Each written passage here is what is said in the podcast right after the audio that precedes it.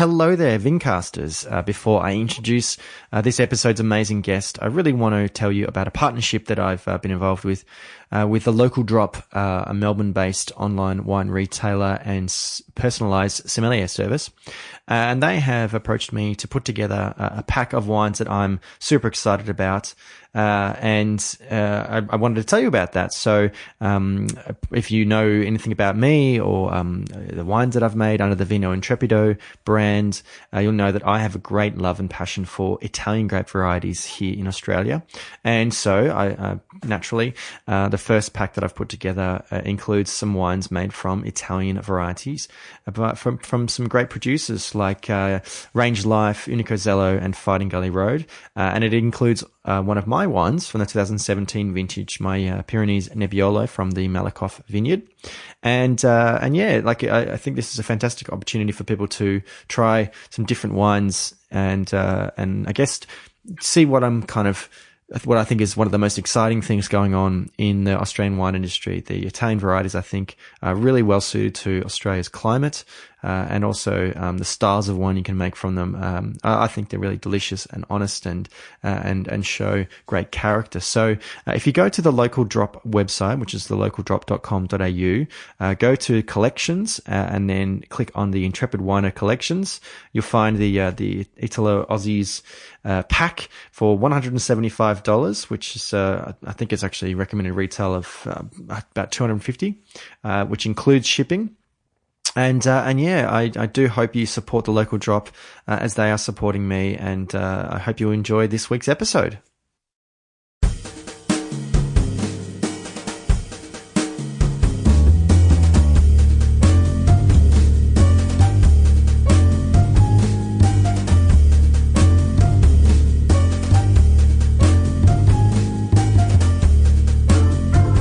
On episode 139 of the Vincast, I chat with Ashley Huntington, former winemaker and now cult Tasmanian based brewer.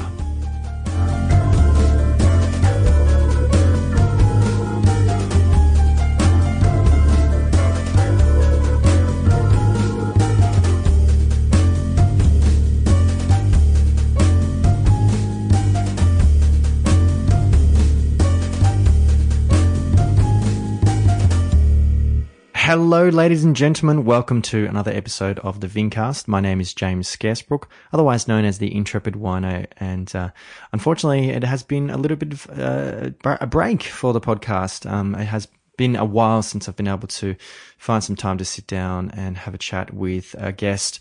Uh, been a lot going on, um, particularly in my uh, personal life. I'm uh, just about to get married, Uh, and so I've been uh, obviously preparing for that. But uh, um, I'm hoping to have some more time in the coming months to sit down with some more guests uh, because uh, there's lots of people that I'd love to have on, and it's just a question of finding a convenient time, mutually convenient time. So I'm really excited about this episode uh, as it's a guest that I've wanted to have on for a number of years, and uh, it hasn't been easy actually uh, getting a hold of him uh, to sit down because uh, I wanted to give him the opportunity to to uh, have as much time as possible to chat because he is an incredible orator, which I found out at at the first Grow Assembly a few years ago, and and it is Ashley Huntington from Two Metre Tall Brewery and Cider House based in the Derwent Valley in Tasmania. Uh, I was recently down in Hobart and I had an opportunity to chat with him at the farm. So uh, I do hope you enjoy our chat because Ashley is an incredible presence and, and has um, some beautiful uh, philosophies and uh, makes some amazing products there. So uh, stick around to the end to find out how to get in contact with myself and with Ashley. But until then, I'll see you on the other side. Ashley, after how many years, I think, I've finally managed to nail you down here at the farm in beautiful Derwent Valley, Tasmania. It's been a frustration, James. Well persisted. Thank you. And I was just thinking uh, this morning that uh, it's astonishing that after 130 plus episodes of this podcast, you are in fact the first brewer that I've had as a guest. Wow. And I think the reason is because I was like, well, I want you to be the first. so we finally got there. and we you've been patient, which is uh, patient, which is, which is, uh, which is to your credit. But I think it, it, it is certainly um, an indication um, of how in demand you are and, and how, how much people have embraced your particular approach to brewing that um, that you know is indicating how, how busy you have been in the last couple of years. Look, in my defence, I am often here. I'm not, and if, you're if not. I, I, wish I was. I wish I was based down. And when you've sometimes. been here, I, for various reasons, haven't been. So, uh, from my perspective, it sounds strange that you haven't been able to get me on the farm, given I When spend when- all when- of my life here. when you are in Melbourne, you There are you go, locked up right. with lots and lots of visits. Yes, but exactly. uh, but we are here, so welcome on the podcast. I uh, I start every episode by asking my guest uh, if they can remember the first interaction they had uh, with wine or with alcohol, um, probably more accurately in your case, that made them think about it in a different way and possibly set them on a path towards uh, following a, a career in uh, in the industry. Uh, well, mine was pretty clear, and I still remember it. Um, uh, I had, uh, and just a little bit, bit of background here. I'm from. Um, uh, my grandmother would be turning in a grave, demon drink Methodists. So no history of of, of alcohol uh, really. I mean, you know, Dad used to drink beer, and uh, but you know there was no uh, like much of Australia. I'm uh, late sixties, um, uh, born. So that period through the seventies for sort of white Anglo Australians was, you know, sweet sherry and beer shandies and Ben Ean Moselle. So my childhood is not at all involved in wine. Right. At all. And and generally, alcohol wasn't consumed at home. It would be at, A you know, at, at the hotel at a hotel. Not not at the dinner table. Yeah, uh, uh, uh, white Anglo Australian 1970s drinking culture. Yeah. No wine on the table with food. Dad would drink beer. Mum might have a sherry or a Ben Ean Moselle. Yeah. Uh, but, you know, whilst preparing the meal, but there was no culture around food. Having said that, uh, grandma, maternal grandma, uh, was, they were dairy, far- so we're farming stock, dairy farming stock from, uh, Gippsland in Victoria yep, and I grew up in the dry, dusty wheat bowl of northwestern Victoria, which is sheep and cropping country. yep. So I love a hill, James. Look at this. This is just perfect for me because there's hills and forest and it's just great. But uh, we used to go on annual holidays down to grandma's and she was a keen gardener and I, even as a little boy, I had some sweet corn of hers and I just couldn't believe. And I, I just think that flavour of that fresh grown produce anchored into me somewhere very early on, even though there wasn't that. We always ate well, but it was probably pretty badly cooked in that 1970s Australian way. Mm. Meat three veg. But growing up and uh, uh, still then, a lot of people were growing their own stuff. So, you know, taste, taste hit me quite early. I went to, uh, uh, on, we were talking about it before, my f- first trip to Europe when I was mid 20s, gave away a job and went over to London and did a six month cooking course. Right. Okay. And and were you interested in cooking? Yeah, well, I was interested in food and I wanted to make everything I wanted to eat. Right. So that was starting a journey, but it was on the food side. And then in that uh, uh, six month period, we did the WSET course, which is the uh, London Yeah. Wine Spirit Education Trust, which Yep. you're probably very familiar with, which Yep. a lot of English hospitality people do. So Well, we did and- the first. now in Australia as well. It's Yeah, probably. Very, very, Uh, that's very, right. Um, uh, been around for a long, long time. Mm-hmm. And uh, it, it, that course involved the first one, maybe even two stages of that uh, of that course. course, yeah. And and I'd gone there to learn how to cook, and uh, in one of those very early sessions, a bottle of uh, Guigal uh, Cote Brune et Blonde uh, was put in front of me, and I it just went bang. yeah. I just took a sip and just thought, holy cow. So I f- finished that course, came home and did a vintage at Mitchelton Right. and away. Just, I, I'm, I'm, I was just, just gobsmacked by that. Never tasted anything like it before in my life. Just got absolutely and utterly seduced. And, uh, uh, and, and there we go. Um, it's a meandering journey because here I am on a farm in Tasmania making beer. so, so, you know, commitment levels to the cause are frayed, but I seem to be just captured. Anything that sort of captures me and takes my mind, I'm likely, unfortunately, to follow it. Yeah. So it was was was that particular glass of wine, which doesn't really explain to you why I'm making beer, but I was. No, no, I, we'll, get, we'll come to that. We'll come to I that. then Wait, did a number of vintages and then went and, and did a postgraduate diploma at in an, in enology at University of Adelaide, Yep. and then worked as a winemaker At, for at Roseworthy? over 10 years. Well, we were the last intake that went through Roseworthy. So we did our theory at the University of Adelaide in the Waite campus, which is now where it all happens. Yep. And we were the last intake to do the practical side of things up at, up at Roseworthy. Before it all, yeah, got uh, Yeah, consolidated so, away. So we're the, we're the, uh, I, I, what, now what was that? It was 96. Because yeah, I mean, my my degree was, well, I mean, I was ex- external, but my um my residential school was at Waite. Yes, And, uh, so, yeah, know, yeah. we- So they were, they, the they were winery there. Mm. converting the whole show in, in 96. Yep. Uh, and I, I, in fact, we had a group from, um, Roseworthy's obviously still functioning, but not in the wine No, front because there was a group of 35 or something that were doing uh, various agricultural research. Yep. Visited here not so long ago, and Yep. they were from Roseworthy, so it's still still a functioning thing, but not not not in wine. So um, So, so you made the decision that this, like, uh, had you had any particular other career paths at that point in mind? Oh, I was uh, honours in chemistry, and I'd uh, done, uh, So you'd done some uh, science f- food technology, Yeah. and Okay. w- was was my, my the the the the, the, la- the last. The last real job I had, not in the, the wine world, was a f- seriously uh, well-paying job with the Mars Corporation, making dog food snacks at the uh, uh, at the PAL factory up in um, uh, Wodonga. Wow, Um, fun. and I did that for three years. And uh, look, I could never quite convince myself. The money was very seductive for a young fella. Sure. Uh, but uh, every morning we had to go in and uh, change out of our civvies into these synthetic white uniform uh, with a little plastic cap. Um, and uh, if we didn't actually get changed and clock on by eight thirty, we lost ten percent of our day's pay. That's a universal, uh, or certainly was in my time at the Mars Corporation across all their factories. Uh, it was another world, James. So I've just sort of saved up money for three years, and as soon as I could, I threw it in.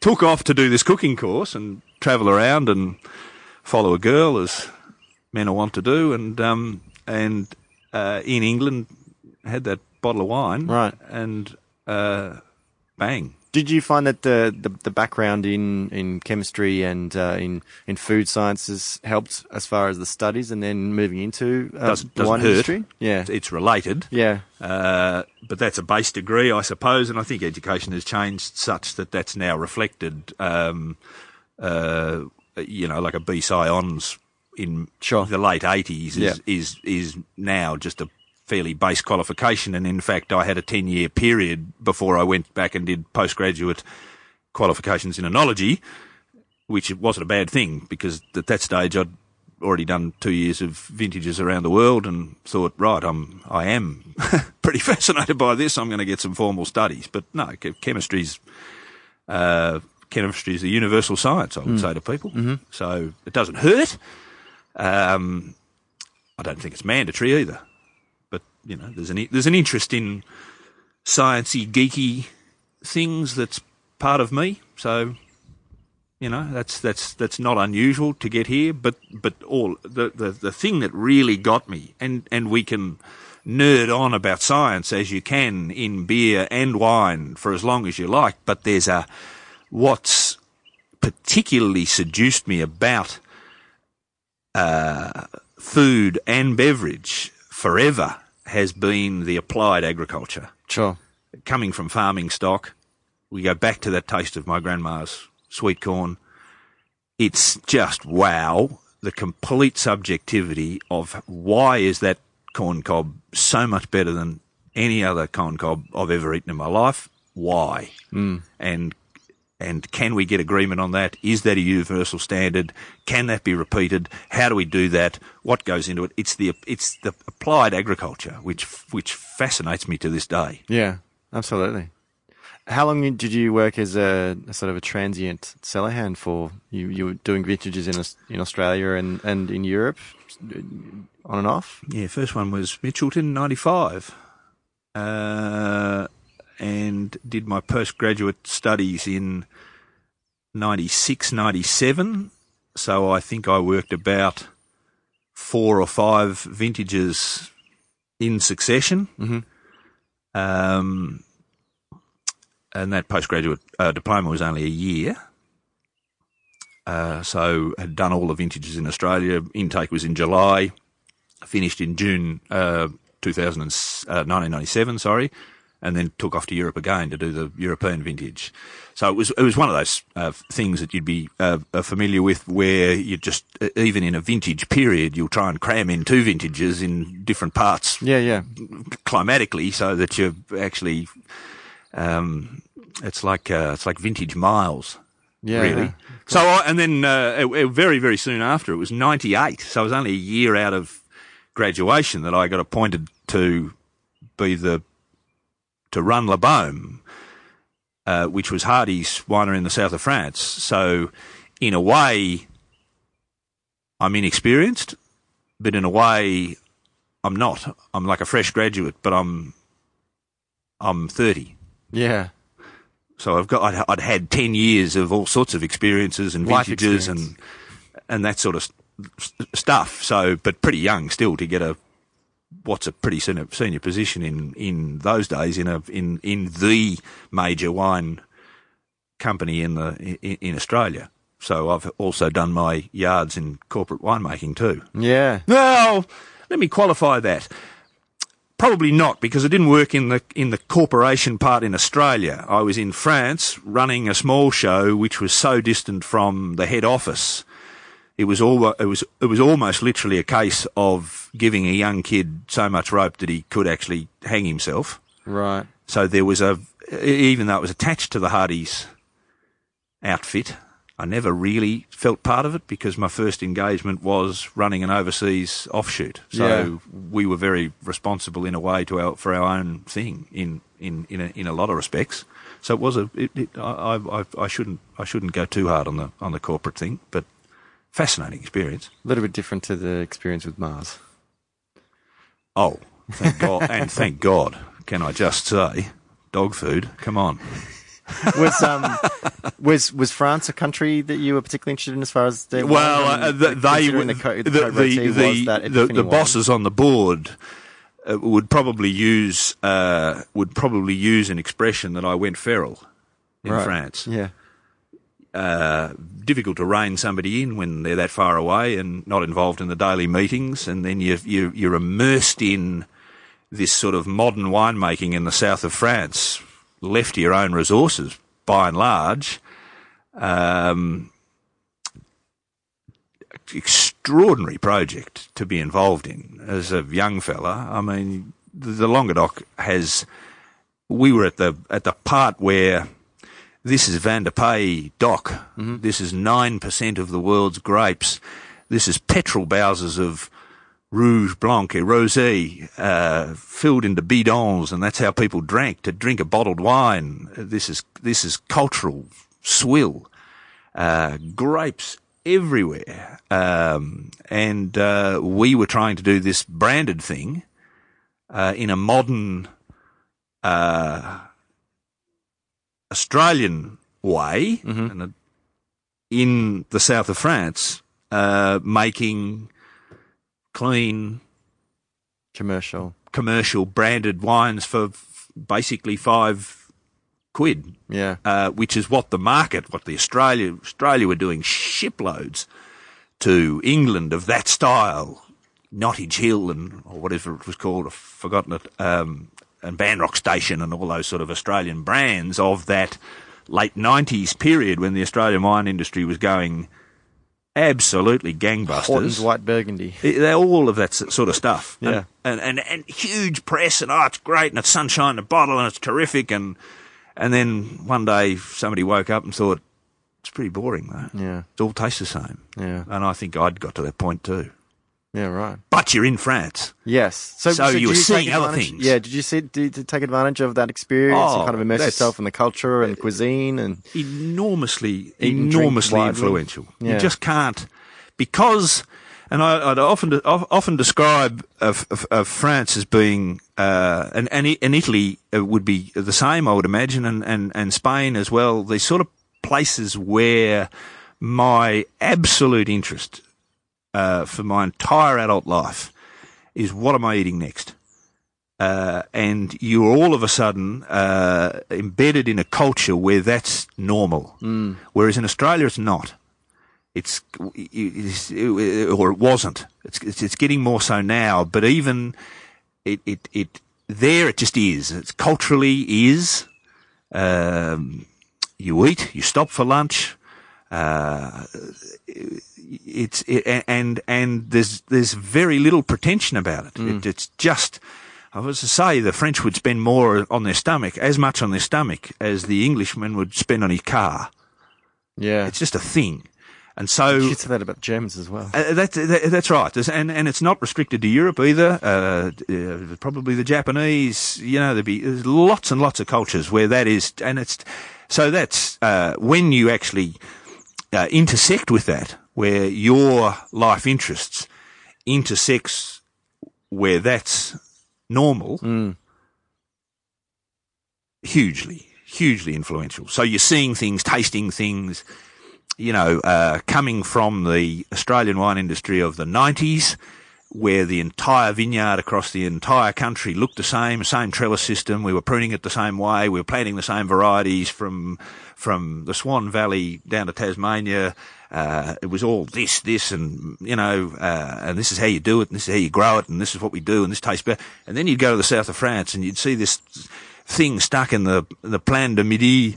Uh, these bush vines are struggling, you know, laden with carignan and the bunches are growing on the ground and then the floods had come through and they, you're picking these things up and you just say, how on earth can this be? This is awful. God, the viticulture is terrible. And then you taste a grape and you think, holy cow why does this taste so good? Yeah. And, and uh, it just, it, it completely, uh, so I often use the expression, I came out of university as a trained monkey winemaker. Uh, and often use uh, silly terms like, you know, going up to a tank with the stethoscope and saying, you know, 50 parts of sulfur and a couple of grams of acid and, and, and, and then you, you, you, then you see these things that shouldn't be that taste great, and my inclination was to follow the tastes great, not the tech, not the technique that I'd been told is this is how you do it. Yeah. This this t- and then we would then we would bring it in and we'd sulphur the bin and treat the grapes supposedly properly and refrigerate the shit out of them and, and, and, and try not to get them oxidated and, and then you'd taste the juice in the tank and you just no it doesn't taste like what I tasted in the vineyard. Yeah. And you start to question slow process, but it really started to. Can I use the term "fuck" with me on here? Yeah, absolutely. It, it started to really mess with my mind. I, and so I, I remember one particular vineyard. I was in France doing that job for nearly seven years, and I think I was chasing this particular patch of Sauvignon Blanc for those seven years. And on about the sixth or seventh year, I tasted in the tank what I tasted in the vineyard. I was ecstatic. I mean, we didn't do that by conventional means. It was remarkable. Yeah, right. Okay. So, so in a way, the, the kind of that experience you had when you were young and tasting that raw, the, the raw material of the corn, and obviously wine and beer, you know, alcoholic beverages, they're a different kind of product where there is a, a lot more processing involved, and it doesn't necessarily taste the same particularly when there is so much processing that is done with a lot of, of, of beverages that are produced out there. And so you wanted to capture in that beverage the same experience you had as a child tasting that corn.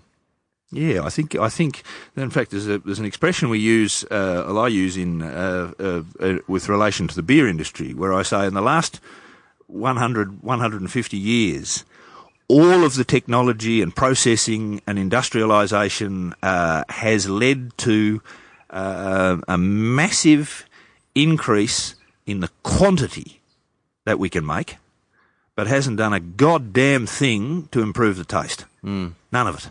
Mm.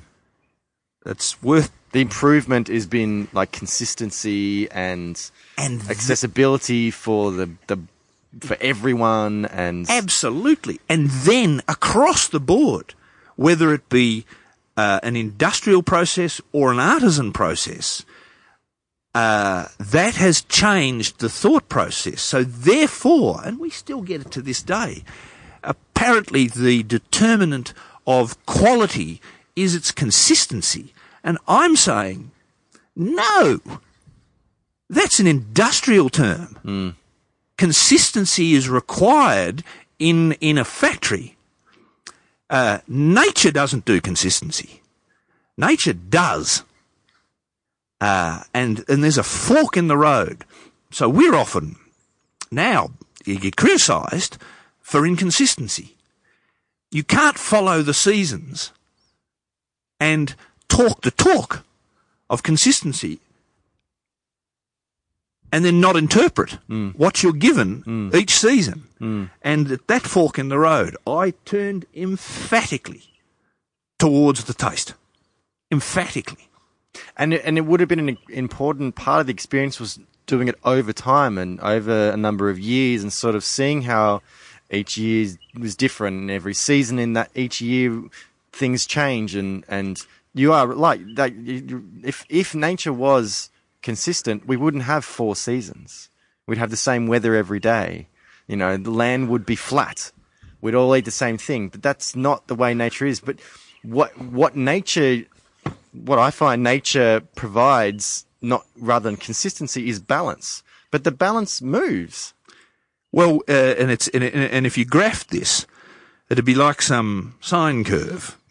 Yeah, Now, the ups and downs aren't bad. the consistency argument f- puts puts a modulation on that sine curve, uh, which, uh, if that is the goal, that is a good design.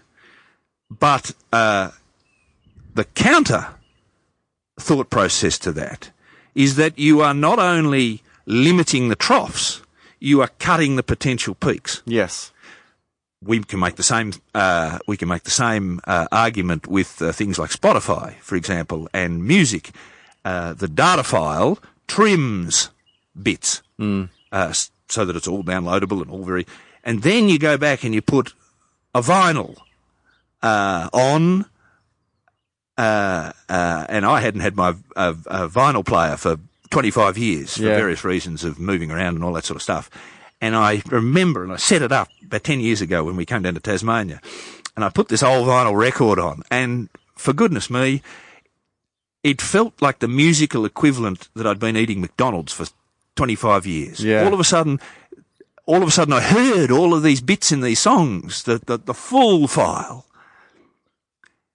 Uh, so you can't always, you know, th- there is, there is a place for both. I'm not, Yeah. I'm, I- I'm not saying, uh, we don't do uh, that consistency because it's wrong. We don't do consistency because that's not what we're trying to do. But at the same time, you're also not making a product for the entire population. No. and and that and I think that's with things like corporate consolidation and and sort of attempting to get consistency and look boiling down things down to the lowest common denom- denominator.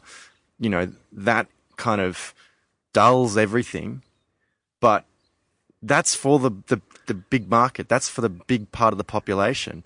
And I think, I mean, I, obviously in terms of music, recently, obviously Aretha Franklin just passed away.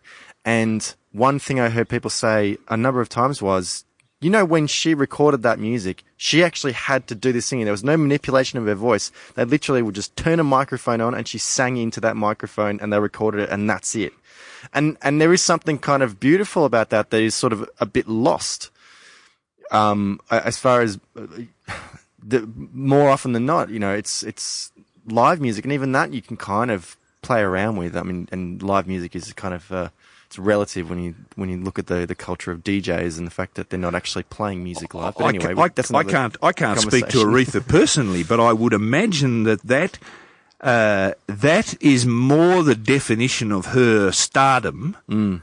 than the records she produced and the sales she achieved. For the people that actually saw that Yes, and heard that, and her ability up close to do those sorts of things, that would have marked them, and I think therein lies what she was, rather than the commercial success, for example, that she was able to achieve. I don't know whether that metaphor was going through, but but that's that's what I, that, that's what I'm thinking. So if if uh, uh, and the, and the, and the thing that struck me the most was here we were, and I still uh, describe winemaking as the very best example of value added farming. Yeah. So it's one of the few, in my experience, particularly in Australia, it's one of the few uh, occasions where the farmer grows, produces, and takes the product to the market.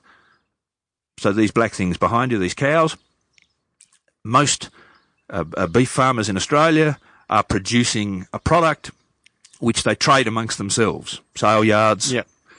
Uh, my father was involved in the livestock industry for his entire working life, and I doubt whether he ever met a chef.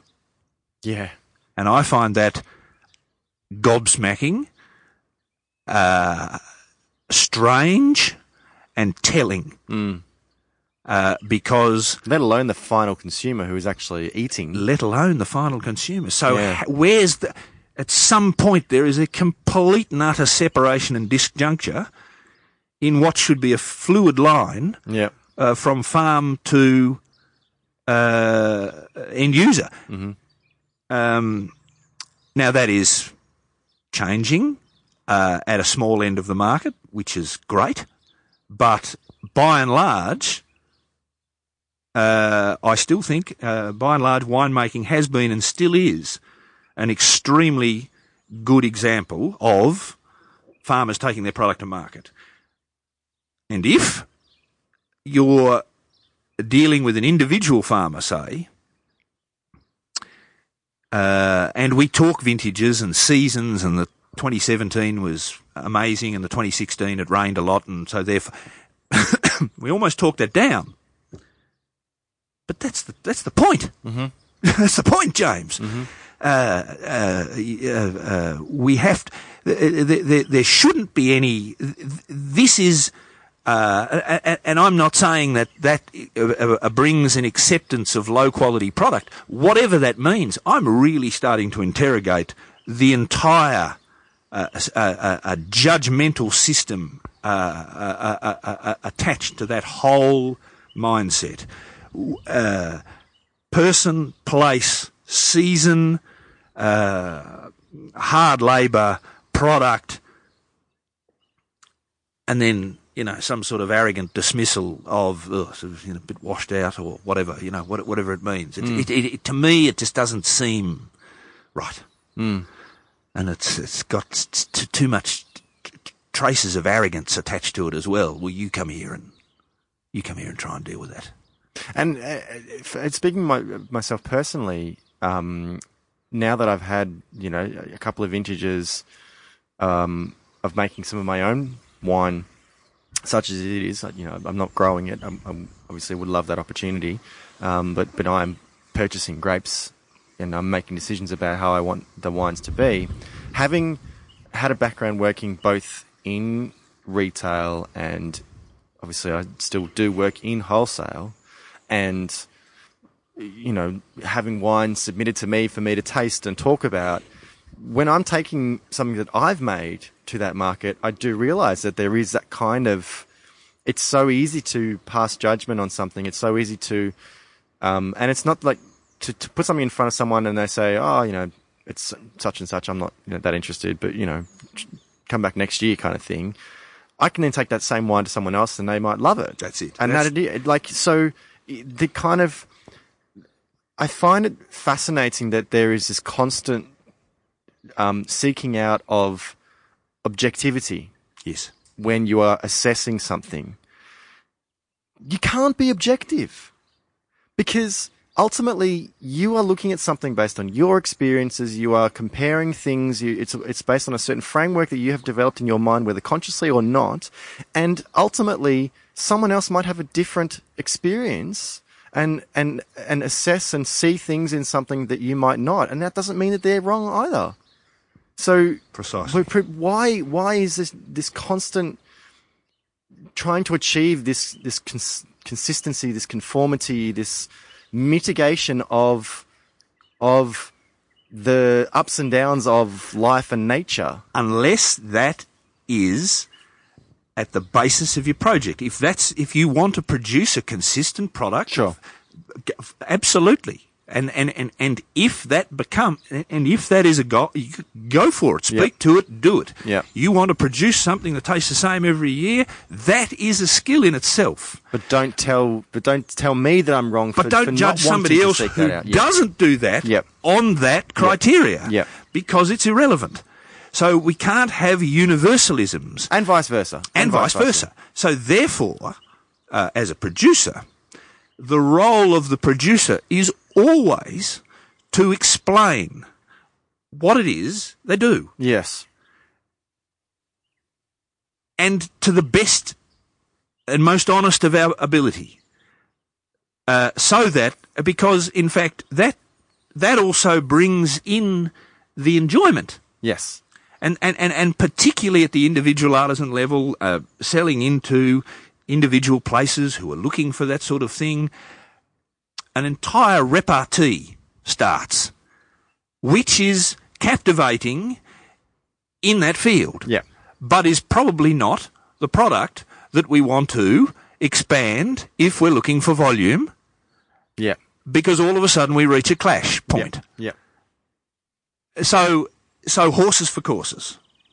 You but, know? but ultimately, and whether it is uh, a cow or or some corn, or whether it's grapes or um, you know something that you something that you are converting from a raw agricultural product, whether you are a, winemaker or a brewer or a chef, um, ultimately you are enjoying it on its merits. But that is part of the the process is to contextualize and to sort of because it's the same thing when you go to a restaurant and you say, "Oh, the, the chef has prepared it this way," kind of thing. That's and that sort of right. thing. Oh, that adds that adds value to the experience because ultimately all we have in life is experiences. We can't take anything with us when we go.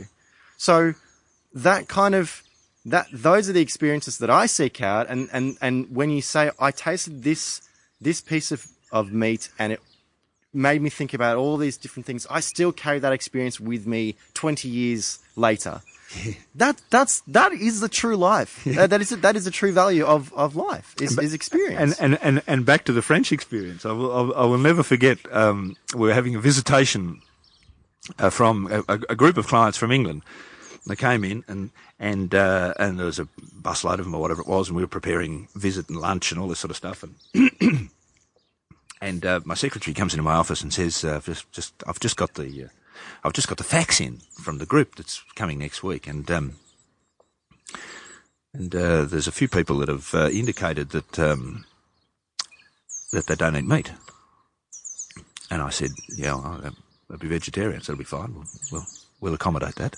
And she just looked at me and she said, "What do you mean?"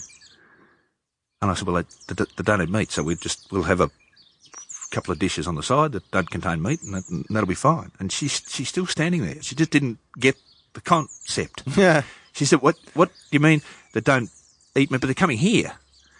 They'll, they'll eat what we make them." Yeah. And I, I- and I just and I looked at her and I just thought, "You've never encountered this before, have you? Yeah. Where you're actually you're actually you're actually faxing, and that puts a that puts a date on it. You're actually faxing forward what you will tolerate and what you won't Yeah. to a place that you you're visiting." Yeah. Yeah. I think that's. I, don't- I don't know. There's, there's, I know, uh, th- th- that's that's not a that's not a judgment or anything on, on, on vegetarianism or No, no, whatever. no. Yeah. But it's it isn't it an interesting concept, and and that's what she was floored by, was the fact that somebody would actually. I'm coming to visit you, and I won't eat this, do that. Um, I want it to be like this. Hang on a minute, you're coming to see us. Yeah. But Isn't, isn't it our role to show you what we do, and then you can politely say, you know, I'll decline. Yeah. there's no obligation that you. Do you understand what I mean? It's, it Yeah, was, yeah. That was a real. Uh, th- that was a. Uh, there was somebody who, uh, and that I describe. That was a fairly cultural uh, experience. Sure. And I'm not saying that's that's universally French or whatever, but but just to see that in in the in the region that we were, and to hear that and be faced by that, I thought it was quite fascinating. Yeah. Right. So, um, what was the journey from the wine industry into your interest in, in beer and then your particular interest in beer that uh, has ended up with uh, two metre tall? James, it's it's uh, this is where it all goes a bit pear shaped. You see that hill behind us up here? Yes, You That have- is the best vineyard you've site. Spoken fond- fondly of this hill. That is the best vineyard site I have ever encountered. without a vineyard on. it. This is this is this this two and a half hectare north facing uh, slope, which is off, which is north off south, which is very important in Tasmania, and underneath that uh, lovely soil is a sandstone base, which is just it's it, it look it is it is an outstanding vineyard site. It was inconveniently attached to 600 hectares. So I've come to Tasmania and I've done six months research and I have a huge distinction between southern Tasmania and northern Tasmania. And I had been following, I'd, I'd, I'd, come to Tasmania and done a vintage in 1998 because I'd tasted a Heemskerk Gewürztraminer. Um, uh, sorry, sorry, sorry. I got it wrong. Steve Lubiana made a Gewürztraminer and I had that at Stella, which is Jeff Lindsay's restaurant, which was Wow. pretty, pretty, pretty uh, tops in Going- the in the in the late nineties. And I had uh, and I had never tasted anything like this in a wine, and I just thought, wow, that is extraordinary. I got and I immediately down to Tasmania. Where's that come from? How's that? You know, that's that's uh, that's remarkable. Um, flavors, and and got myself hooked on Tasmania because uh, uh, in those years leading up to that, I hadn't been to ta- Tasmania. Tasmanian flavours were still significantly different from anywhere else in Australia. I mean, you know, we talk about regional differences between McLaren Vale and Coonawarra and la la la la la. Tasmania was remarkably different. And I stepped off the plane, did a vintage at uh, what is now Bay of Fires, which was then was Rochecombe, independent thing. Uh, just because at that stage most of Tasmanian grapes were going to Domaine Chandon as grapes, so there wasn't much wine making in Tasmania. Mm-hmm. And I thought, ooh, good. That's the jumping off point. That's where we. That's where they collate all the grapes from all over the state and they send them, ship them to Domaine Chandon. And I'll work there, so I can taste every bin of grapes coming from every vineyard in Tasmania. And therefore, convince myself after that experience that the south was where we need to be. As the flavours were. And then probably went to France. I'm coming back though. This is this is this is where we need to be in Australia. This is just this is just great. So you know, disappeared to France and then started, you know, uh, itchy feet seven years later, eight years later, whatever it had been at the Bohm. The company was being sold and all that sort of jazz. Mergers and acquisitions, James. Mm-hmm. Very big winemaking thing. Um, and I hadn't, not 2004. I don't. Th- we, we, we got we got bought and the company got bought and sold twice. I don't think I, I don't think I tasted a grape that year. I was too busy dealing with the financial machinations of the business end of the thing. Anyway, so it, it came back and spent six months and looked at 150 properties in the south of Tasmania. I've still got the folder and settled on that for that hill. And I was going to plant. I wanted, I wanted a specific clone of uh, Syrah from the because people say you know Tasmania Burgundian bullshit. Ever been to Burgundy? Nothing like it. Absolutely nothing like it. Nothing like anything in Europe. But if there is somewhere that it might be vaguely similar to, it's sort of like the northern end of the Rhone. And uh, so I wanted this particular uh, clone, and I managed to get it off Yves Cuilleron's uh, Condrieu vineyard. That is the structure, and the Pinot Noir in the Derwent Valley, which has got this beautiful blackberry core of fruit. I was going to hang that fruit on the structure from this. I'm going to plant 10,000 vines to the uh, hectare. No trellising. Amazing project. Mm. A lot of work. How's it going, James? Fif- 15 years later, there's a cow up there. Help, helping prepare, helping prepare. keeping the gracious, grass, goodness gracious short. me. Well, the point is, I na- na- na- ha- 15 years later, no vineyard in the ground, and I'm now brewing beer. Um, something happened. and I'm just going to def- default to the Italian setting, which is the old boy will come out and he'll say, "This is a place where you should grow olives. This on this hill here you should grow grapes, and on these flats here you should grow zucchini." It's a statement of agricultural fact. Whether you plant it or not, it doesn't matter. If you did, that's what you would Yeah, do yep. on that because that's the place to do that. Yeah. And I often jokingly contrast that with the Australian way, which is we buy 10 acre soldier settlement block at Tooleybuck and tell every, try to convince everyone that that's the best place on earth to grow the grape. uh, Put, put in the put in put in the vineyard and then try and tell everybody that that's the best place on earth to, to, to grow the wine. That is a statement of economics. Because I've got to make a living and la la la la la. You see, so there's a difference.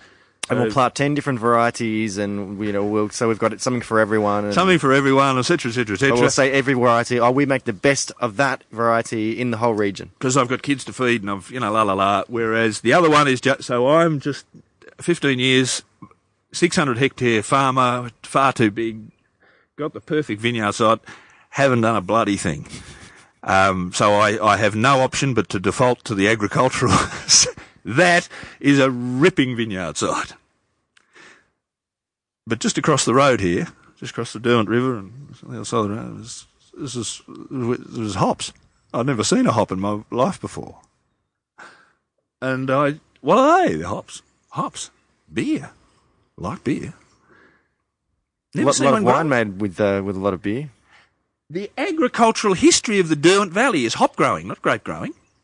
So from New Norfolk, which you drove past, all the way to Westerway and all up the tributaries of the Styx and the Lachlan and the Molesworth Valley. Uh, you came here in 1968, the year I was born. There were 169 hop growers in the Derwent Valley.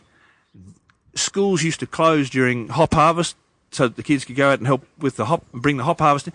That's the agricultural history of this particular part of the world. So, is there a particular reason why the Derwent Valley was planted so heavily to hops? What is it about this part of the world that maybe is so good for growing hops? This is going to shock your listeners. Let's indulge in a little bit of, little bit of sort of, uh, a little bit of uh, uh, uh, Australian ignorance because uh, the Derwent Valley is the sunniest, one of the sunniest parts of Australia. Right. In midsummer, we have 18-hour days, Yep. and hops respond to day length Right. principally. Many other many others, but but so the Derwent Valley, and particularly here, just where we're sitting, you can see that the sun is we're September. In midwinter, it barely gets above the hills. Now it's at about 45 degrees angle. By January, the sun is directly overhead, and we're sitting out in the middle of the Derwent Valley, and it rises in the east, and it sets in the west, and it goes straight overhead, and it's a long day, and that's what hops need. And so that's that's So it's not necessarily climat, uh, climactic. yes, yeah, but but it's principally day length. There's a number of other agricultural factors, but principally it's day length. Right. Once the soil temperature gets to ten, right now they're coming out of the ground, and nothing will stop the bastards until. So, b- being that we are so far south, that that that is one of the, the okay, interesting. and so So you so you saw these hops and found out that what I, I remember you quoting a number of years ago, eighty or ninety percent of all the hops grown in Australia are grown in the Derwent Valley. That farm's been operating since 1830. Yeah. It's grown hops. That's all it's grown. And and and the va- the Derwent Valley since the 1850s was ho- growing 80%, if not more. It's a little bit less these days uh, because they're growing a bit in Myrtleford in Victoria. Yep. Um, that's the other r- region. Um, but uh, but but right up until the 60s and 70s, the Derwent Valley was growing hops. The only use for hops is beer. The only use for hops is beer. We don't do we do other things with grapes. We don't do anything with other with hops except flavour beer. 1830s. I got here in 2004. It's 175 years ish. It's the agriculture of the Derwent Valley. 169 small family farmers growing hops along the Derwent River in 1968. Only use for the product is beer. So Never been a brewery in the Derwent Valley ever. uh, Tasmania famously has, you know, a number of breweries. In in the case of Boag's and Cascade, Two. But- technically, Cascade might be on. No, it's not. The Derwent. yeah. Look, But as far as in the region itself, in the Derwent Valley itself, you go to Coonawarra and the closest wineries in Millicent. Mm. They're growing all those grapes. It's all they do is grow grapes in the Coonawarra. Mm. And you're driving through there and you say to somebody, Cabernet Sauvignon, wow, it's great. Mhm. You go, Can I get a glass of wine with my dinner? And they're looking at you saying, huh? yeah, Yeah, but you're growing all these grapes. Surely you make some wine. No. Mate, we're grape growers. yeah, I just, as a, as a, as a winemaker, and I've just said to you, best example of value added farming in the country, as a winemaker, that was just, that was one of these gong, what the fuck moments. yeah, And I just thought, and I smelt the hop for the first time, rubbed it between my, oh, and just thought, I've never smelt that in a beer. That is amazing. yeah. Imagine that. This is 2004. This is before the. This is well, well, well before the The craft, craft beer. beer, stuff. craze, yeah. Right now, there's 50 breweries and small breweries in Australia at that stage.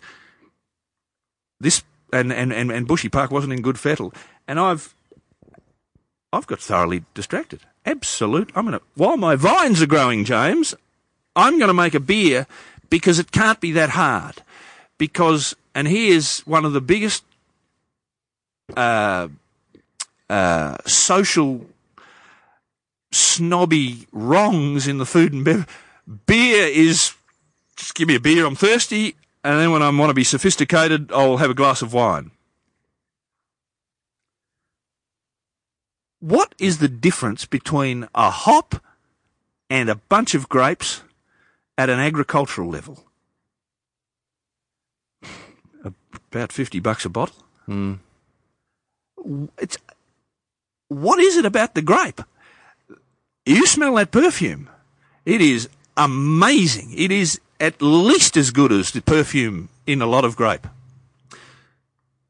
I got with no experience, had never made a beer in my life, absolutely no idea. I'm going to make a beer. Unqualified, I've been in brewing school, know nothing about it. It's fermented. What is it? It's fermented grain. Cool. I can ferment stuff. It's easy. Except I made a f- very, very fundamental mistake, James. There's the hops, there's the water in the river, and I got this bloody big farm that I haven't planted my vineyard. I'm going to grow some grain. So I did. Put 80 hectares of barley in before I even knew that you had to malt the barley before you brewed it. It yield barley coming out my ears. And uh, it's not business 101 this it really it's just it's just meandering and I made every mistake in the book. I'm st- uh, uh, and here we are. So 15 years later I'm st- I'm still hacking away at making beer because it is fascinating. I'm, I'm lost, completely lost. I remember you- saying um, at Grow Assembly a few years ago, like one of the other fundamental questions you were asking about beer was why why are we controlling the the core of what beer is, which is the the the fermentation, the brewing? Why are we controlling it using chemistry, using science, using cultured yeast? Why why can't we wild ferment beers? Why can't we do Why that? can't we? Why can't we? Because, because for the last 100 years, that's where the beer market has gone. And not only uh, has the beer market in Australia been controlled by a limited number of corporations for whom that is essential, it has controlled the entire thought process around the product. and therefore their beer was a, a singular noun. I will have, I would like a beer. Hmm. The idea of variation or there was no such thing as a Cabernet Sauvignon and a Shiraz and a Chardonnay of beer. It was just a beer. Yeah. Might have A been brand. Dark, might have been a dark beer if you were feeling particularly adventurous. Yeah. But even that was made like a blonde beer with a bit of dark stuff chucked in. Yeah. And it, and it, and it controlled the thought. It controlled the thought and the expectation and everything. Everything.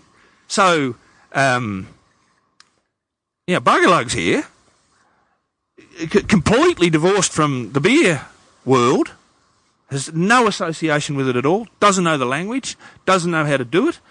It's got this, just seen this agricultural product across the river, has a dip, um, just smacked headlong into uh, a, a century or more of established thought and process, and the feedback loop was intense. there you go. Um, but I tell you what, here's a glass of beer. James takes a sip. Oh, I like that. Can you do that? I'll, I'll have that one again. What? You want that? You want it again? Yeah, yeah, yeah, yeah. Just like that. How about I give it a bit of this and do it? No, no, no. I, I want that one.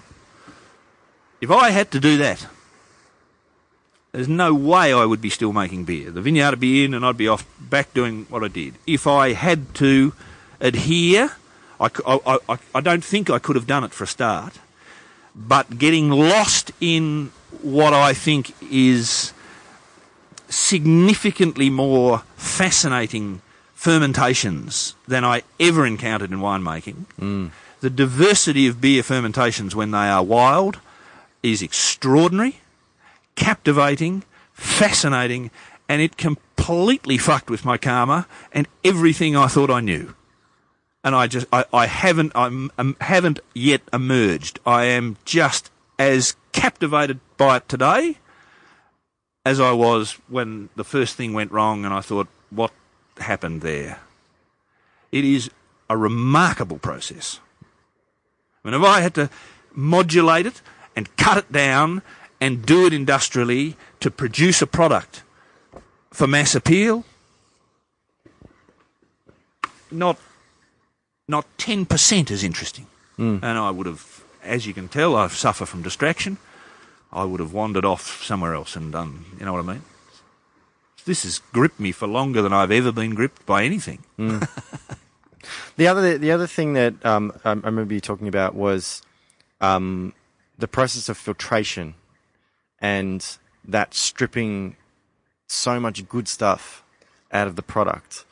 Um, and I've had several guests on the podcast. Um, I, I had uh, Sharon, who also spoke at Grow Assembly, and she obviously makes beautiful fermented foods and, and non-alcoholic beverages and uh, and Campbell Burton, who specifically mentioned your product and, and their promotion of good bacteria and good gut health. And I think that is another really fundamental part of the the, the, the, the way that you are approaching your your product, your the, the, the way that you are um, brewing and, and getting that in front of people. And I know it's it, it, it you can be very cynical and say, oh yeah, drinking beer is good for your health, kind of thing. It's like, well, you know, everything in moderation, of course, but there there is good bacteria, and, and that promotes good good health in your body. Look, a, look, look, a natural fermentation process of a grain-based, and, and we all uh, accept that uh, for, for for those that don't have um, um, uh, issues with gluten and bits and pieces, that, that, that bread is of i- sourdough bread, wild fermented bread, is a magnificent food product. Um, uh, beer is a is a liquid form of sourdough bread in the way we do it. Um, uh, uh, the the uh, you got to remember grapes, for example, is sugar.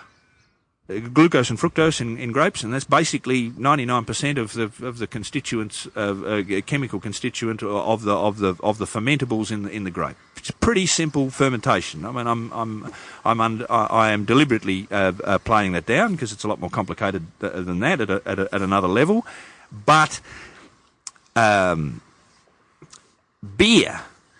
Uh, uh, you're starting with the starch in the grain and we have to make the sugars through a conversion process. Mm-hmm. And that is by nature imperfect. And so we're left with all sorts of bits and pieces. So as a, as a substrate, the wort, which is the beer equivalent of must, is so much more complicated than wine. And then if you let uh, uh, if you control that and just put in a specific yeast and, and to the exclusion of all others, you get a result, which is by and large most of the beers that, that people drink, and that's fine. But it's not over unless you maintain the integrity of that one yeast or, or, or, or selected yeast system. But if you do what we do and don't maintain the integrity, i.e., you allow nature to unfold, you get the most complex bevy of organisms chewing into this thing because there is food for all of them, and mm. it's yeast, bacteria, and then the wild yeasts, and they come in phases.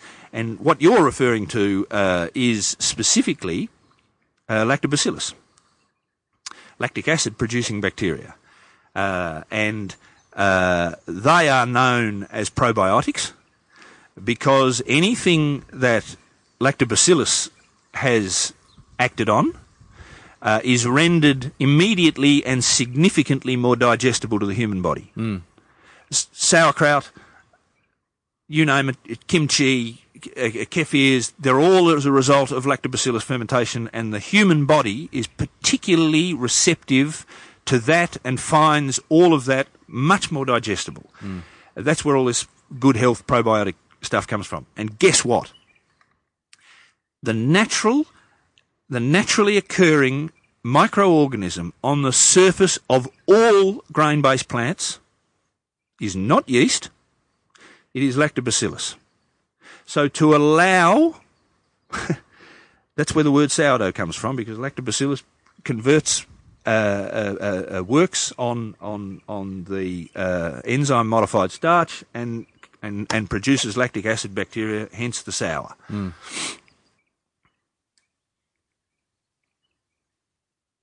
And the point is, therefore, beer in its natural state, allowed to naturally ferment, allows those organisms to go to work. And at the whole, at, at the completion of that, and by the way, the entire fermentation of that wort, beer equivalent of must, takes three years to unfold, at least.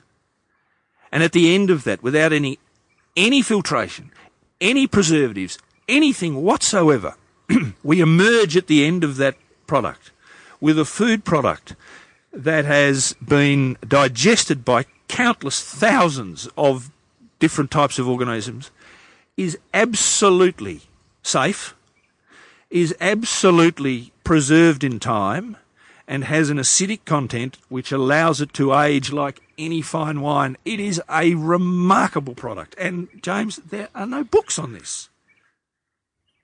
I encountered this with no knowledge just by fumbling around in a tin shed on a farm doing something that I didn't know what I was doing. and we have enlightened ourselves to a thing that is an exceptional food product. Yes, it's beer. Or cider or cider.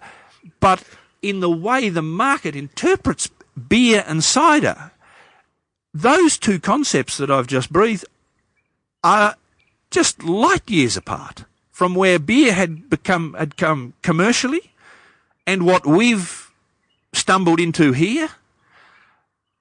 That is changes beer from the singular noun into a plural word. And what a dramatically plural word it is. So somebody else can plant the vineyard because I am, uh, uh, I'm not. I'm lost in beer. Lost. Forever. And that's probably part of the reason it took me so long to actually sit down with you and, uh, and record the podcast because you've been uh, lost in the beer, as it were. Um, I, I honestly, I, I could continue chatting with you all day. Um, at, uh, already, it's been one of the longer episodes that I've recorded. Uh, so, unfortunately, I'm going to have to cut it short there. Um, but I do highly encourage everyone to seek out more information about what Ashley's doing down here in the Derwent Valley. Uh, and even better, come and visit the farmhouse and taste some beer from a natural tap, not of this, you know, gas controlled, temperature controlled. No gas, just just as it is. Proper farmhouse ale. live ale. Uh, and, and and have a chat with Ashley and find out more because uh, it's really exciting. Um, I, I I think that it's fantastic that there is a lot more um, embracing of um, this side of brewing uh, in Australia now. Um, certainly, you know, uh, in the trade in, in Melbourne, a lot of uh, of my customers they're embracing beer in a way not unlike wine.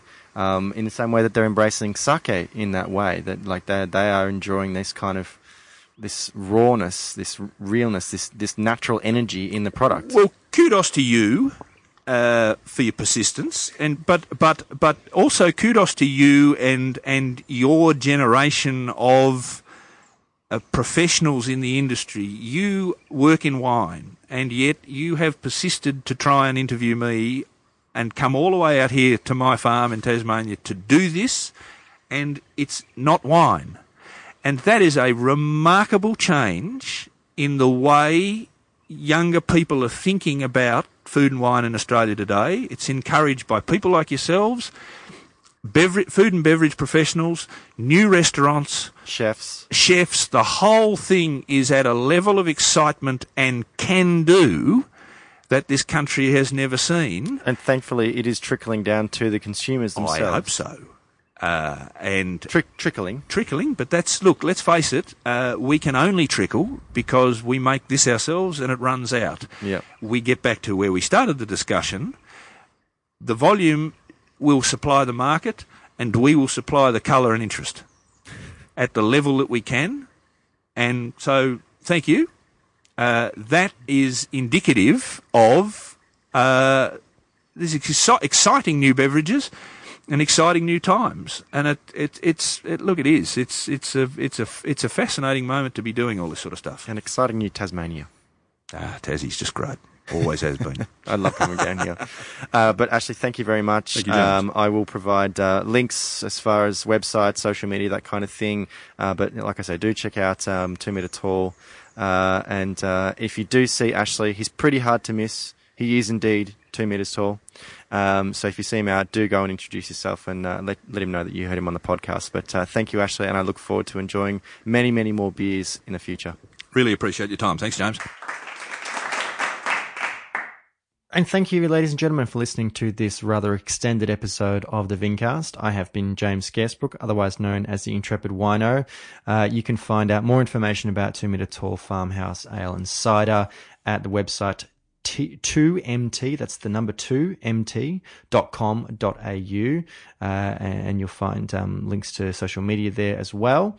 Uh, you can find me on social media on Instagram, Facebook, and Twitter. I'm at Intrepid Wino.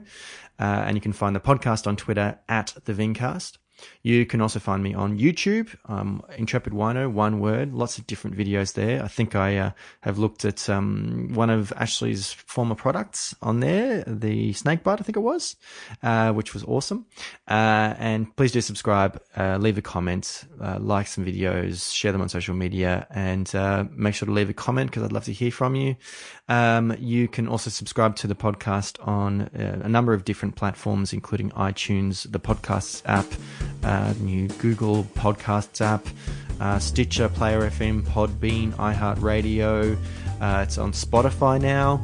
Um, Uh, subscribing to the podcast means you get, get the newest episode as soon as it becomes available. You can access the full back catalogue, uh, and it's also a great way to provide some feedback. So please do take some time to leave a rating and review if you enjoyed this or any other episode of the podcast, uh, as I really do appreciate the feedback, and it also helps grow the audience. Uh, all the information there is available on my website, intrepidwino.com, as well as information about my little wine brand and lots of different writings I've done in the past. But, uh, guys, until next episode, bye.